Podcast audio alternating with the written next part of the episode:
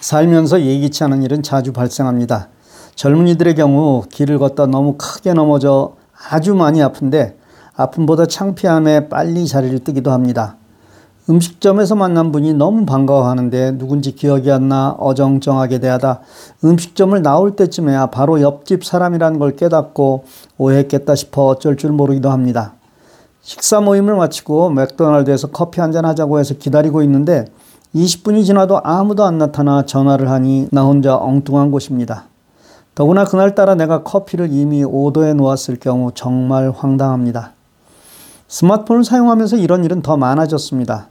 친구에게 한참 카톡으로 오늘 있었던 일에 대해 하소연을 들어 놓았더니 누구세요? 라는 답이 와서 보니 이름이 비슷한 다른 사람이어서 얼굴이 빨개지기도 하고 개인에게 남겨야 할 카톡을 수백 명이 들어가 있는 단체방에 남겨 망신을 당하기도 합니다.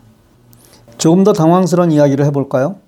예배가 한참 진행 중인데 전화벨 소리가 요란스레 울립니다. 엄숙한 장례식에서 조금은 우스꽝스러운 전화벨 소리가 울립니다. 이럴 때 어떻게 하시나요? 내 전화가 아님에도 내 주위에서 이런 일이 생기면 덩달아서 어쩔 줄 모릅니다. 이때 정신을 차리고 전화기를 뒤집으면 소리가 나지 않습니다. 뒤집으면 소리가 나지 않는다? 아니, 정확히 말하면 전화기가 큰 움직임을 감지하면 전화는 오고 있지만 벨 소리가 나지 않는 것입니다. 스마트폰에는 많은 센서가 들어 있습니다. 스마트폰의 속도 변화나 스마트폰에 가해지는 힘을 알 수 있는 가속 센서, 스마트폰의 움직임에 따라 가로 세로를 알게 해주는 중력 센서, 속도나 기울임 등을 알게 해주는 자이로 센서, 온도 센서, 조도 센서, GPS, 지자기 센서, 방향 센서. 이런 많은 센서들이 스마트폰을 스마트하게 만들어주는 것입니다.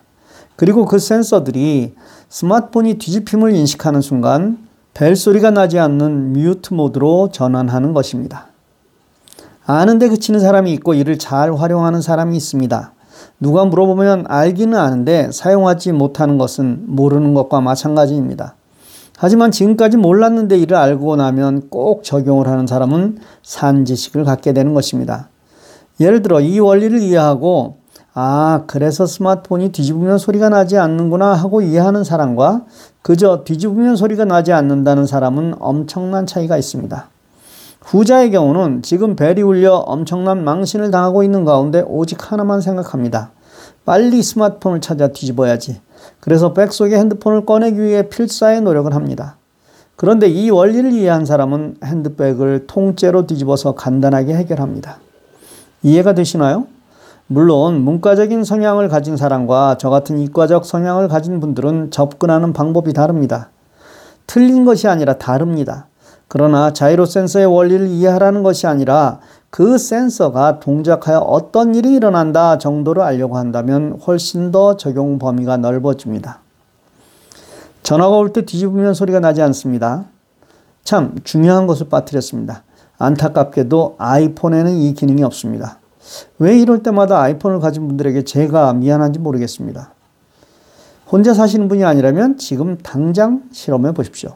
만일 전화를 해서 뒤집었는데도 소리가 난다면 설정에서 돋보기를 누르고 간편 무음 전환, 간편 무음 거기까지만 입력하면 될 것입니다. 간편 무음 전환이라고 입력을 하면 해당 기능으로 들어갑니다. 거기서 스위치를 켜 놓으면 됩니다. 하나만 더 하겠습니다. 가끔, 아니, 자주 스마트폰 화면을 찍어야 할 경우가 있습니다. 특히 초보자일 경우 반드시 이 방법을 아셔야 합니다. 누구에게 도움을 요청할 때 이것보다 편한 것이 없기 때문입니다.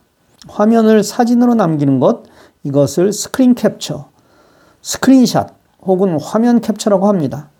제게 도움을 요청할 때 제가 자주 물어보는 말이 화면에 어떻게 나와요? 라는 것입니다. 그런데 대부분 설명을 못 하십니다. 이때 화면 캡처를 해서 카톡으로 보내면 단번에 해결할 수도 있습니다. 어떻게 하냐고요? 대부분 스마트폰은 파워 버튼과 볼륨 다운 키를 동시에 누르는 것입니다. 조금 오래된 스마트폰은 파워 버튼과 홈 버튼을 동시에 누르게 되어 있습니다. 그런데 이게 스마트폰마다 다릅니다. 그런 경우 간단하게 아는 방법이 있습니다.